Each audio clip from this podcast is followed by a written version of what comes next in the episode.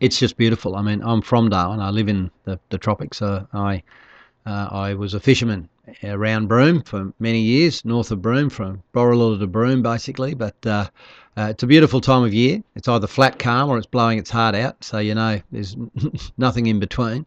But it's uh, uh, just a lovely time of year. I enjoy the wet season. I think it's fantastic. Uh, we haven't had much rain in the top end, but it is very important that we replenish everything and fill up the billabongs and get the fish running again. So it's an important time of year. I think you've had more rain than we did. Minister, your travel started out in Perth earlier this week. You went to Kalgoorlie yesterday. I did indeed. Uh, we were in Kalgoorlie. We was talking about the uh, critical response uh, um, team, and I know you've had Adele, uh, my colleague Adele, uh, in here talking about that. Uh, look, this is a very important initiative.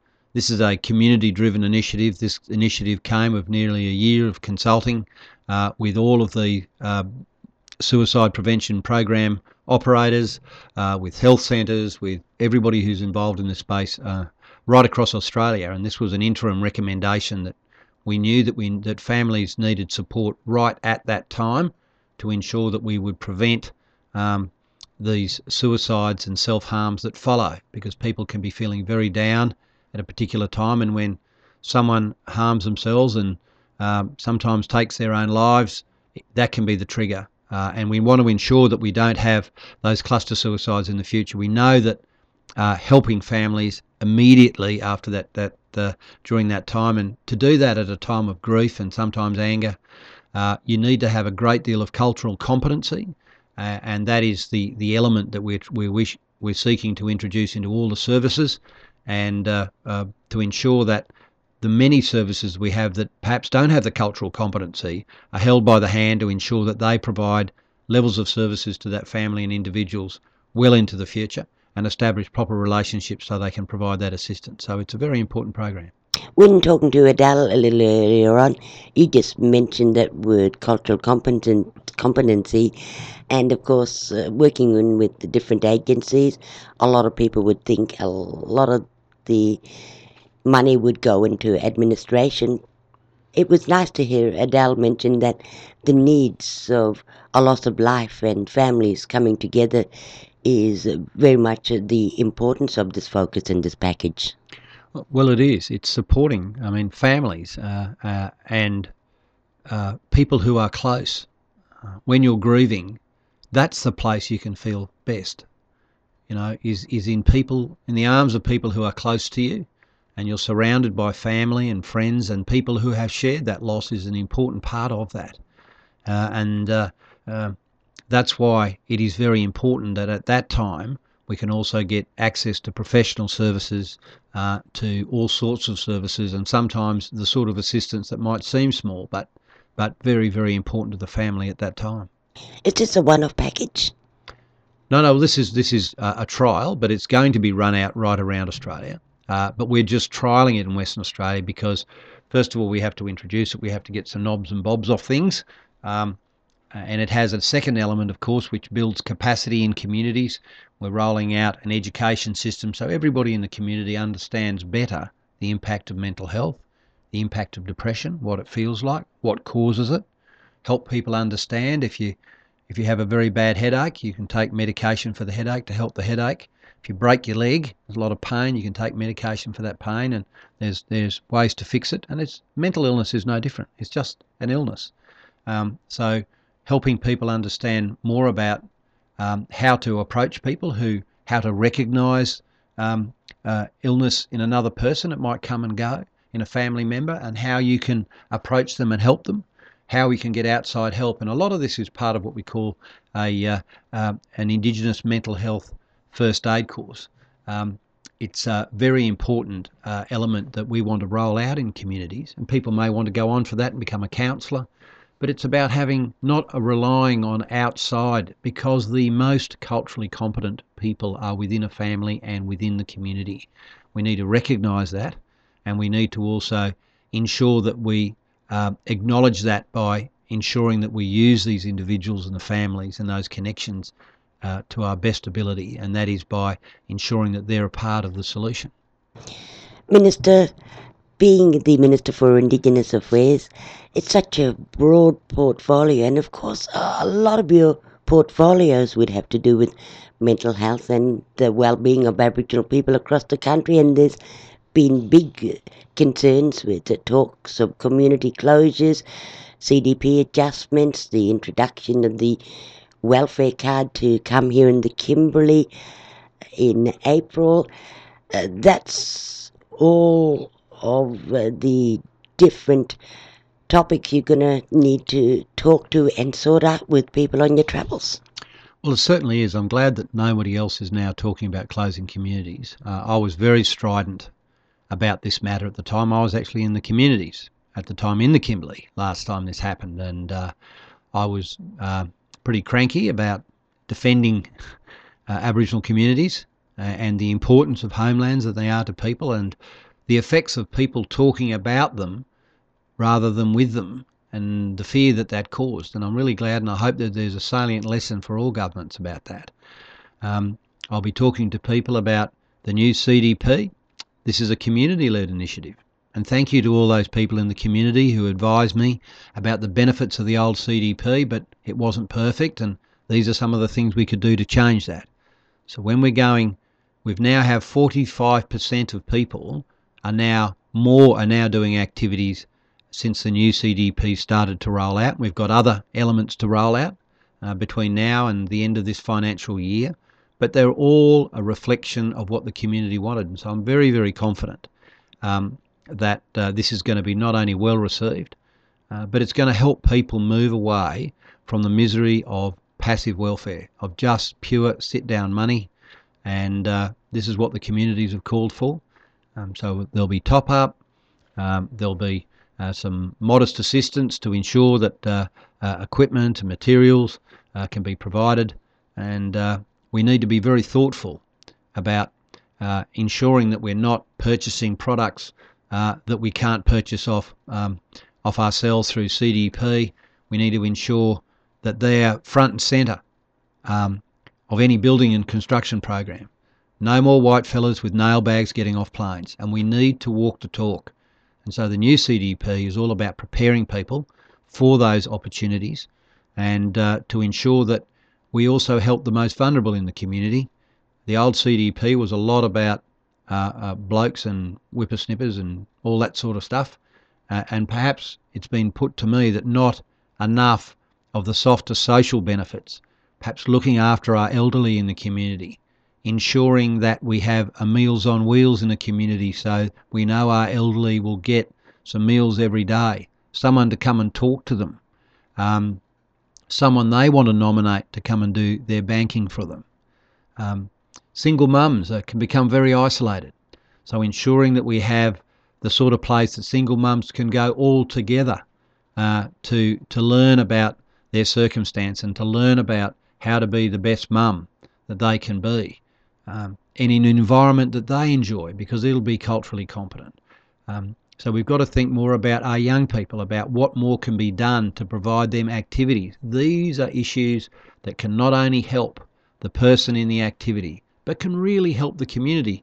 So that's why the activities are community based activities, not government based activities. Each community has the opportunity to pick and choose and discuss and change the activities it has and uh, people will be able to move between activities so you don't end up in a place where you mightn't like. Uh, so these are all a reflection of what the communities wanted.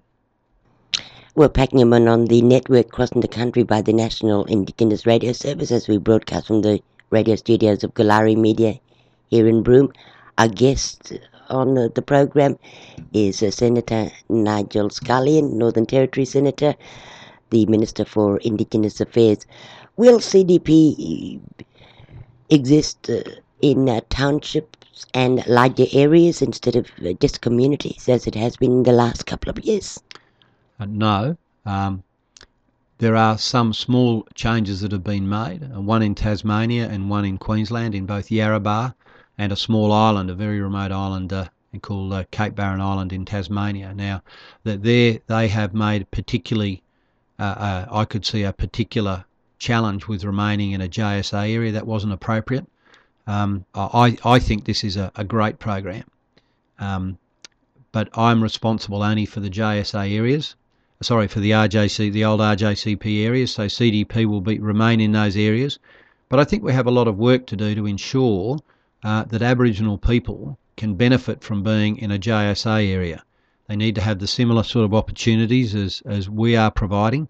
And I'll be working closely uh, uh, with the Minister, with Minister, Senator Cash, Michaelia Cash, to ensure that the sort of opportunities we're creating are available everywhere. Because um, I think that these are the sort of opportunities that people want, and they may not be available to the same degree in a JSA area, but where we have high levels of, of Indigenous population and they're the sort of things they want to do, we need to ensure that the provider is able to uh, provide the community, the Indigenous community particularly, uh, with the with the sort of things and the sort of activities that they want to do. What does JSA?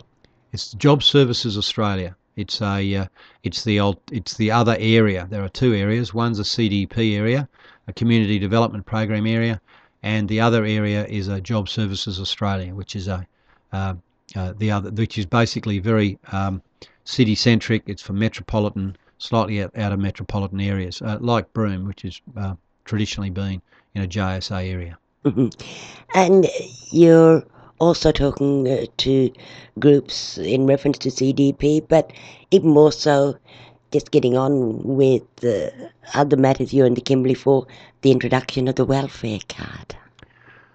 Well, indeed, there are a number of communities uh, in Western Australia and other parts of Australia who have been very keen uh, to explore uh, the benefits of the uh, healthy welfare card. It's currently been broadly agreed in both Kununurra and Ceduna. Um, I've just left uh, the Goldfields area, and uh, there are a large number of organisations and leaders in the Goldfields area that are very keen to have it rolled out there. This is a, a, a voluntary process, um, which we have um, we are trialling, but uh, those communities can see some very clear benefits uh, that uh, will will assist with ensuring uh, that the fridge has a better bite at the wallet than is currently there. Um, one of the big changes we're seeing in the CDP will be will be paid a payment will be made every week instead of every fortnight. So um, there'll always be funds for the fridge, and that is very important. And that's one of the fundamentals of the healthy welfare card. The fridge gets a better bite, uh, and the fridge is guaranteed uh, a chance at, at the uh, at the pay packet as it comes through. I suppose you yourself would have seen some of the sad and sorrowful sights with countrymen uh, across the region, which is very much uh, why the healthy welfare card is being introduced. Well, well I have, and uh, the great challenge is is that when sometimes a card will come in, and uh, uh, there, you know, it, that, that, such a small amount of money, it's not a great deal of money, uh, but the money that you do get, if it's not quarantined or you're not assisted with, sometimes it can just go. It can just go. It can go on grog or other things, and food doesn't get a chance. Um, children are hungry. They don't want to go to school. They don't get an education. People are grumpy. They get cranky. Um, uh, people drink too much because the, alco- the, the money is just going to alcohol. And, and I see a lot of that. And a lot of communities are saying, well, how do we go about changing that? Part of it is because nearly 60% of all the people who were on the original CDP left and came onto passive welfare during the CDEP. That's why we've gone back to the new CDEP because so many people are on passive welfare and the boredom and the self medication because of depression, because of the boredom with nothing to do, not feeling that they have any purpose. It's just so important uh, that we re engage people. And for those organi- those those communities who see that the healthy welfare card is going to be a benefit to them, well, we'll assist them in providing that as well. Minister, it was said by the leader of the Nationals here in Western Australia that funding may not uh, uh, always be given to places uh, that won't accept this welfare card. And in fact, uh, people from around the Halls Creek uh, district uh, kind of saw offence to that. Will the federal government take anything away from communities that may not want to accept the healthy welfare card? Well, I've heard that reported, but uh, I'm not sure that's accurate. I know there were some spokespeople from Halls Creek who said that that might have been the case. I frankly don't believe it. And we're not ever removing services because a voluntary community wouldn't do something voluntarily. So I think there's a bit of gammon in the statement that the minister has that the minister said this or that. I certainly haven't had that reported, and I would and I and I know the minister well, uh, and he's not the sort of person who's going to threaten taking away services. This is um, there has been a lot of mischief and people saying that they speak for Halls Creek, and there's been plenty of people in Halls Creek who have been telling me that those voices don't speak for them. So no one being held to ransom. No, absolute rubbish. No one. Next stop is the peninsula for you, and then Derby. That's right. So I'm, I'm, I'm covering a bit of the region, but it's just such a wonderful part of the world, and the people are such go ahead people. Uh, it's just a delight to be here. Minister, it certainly has been a delight having you in our studios. Thank you. Thank you very much.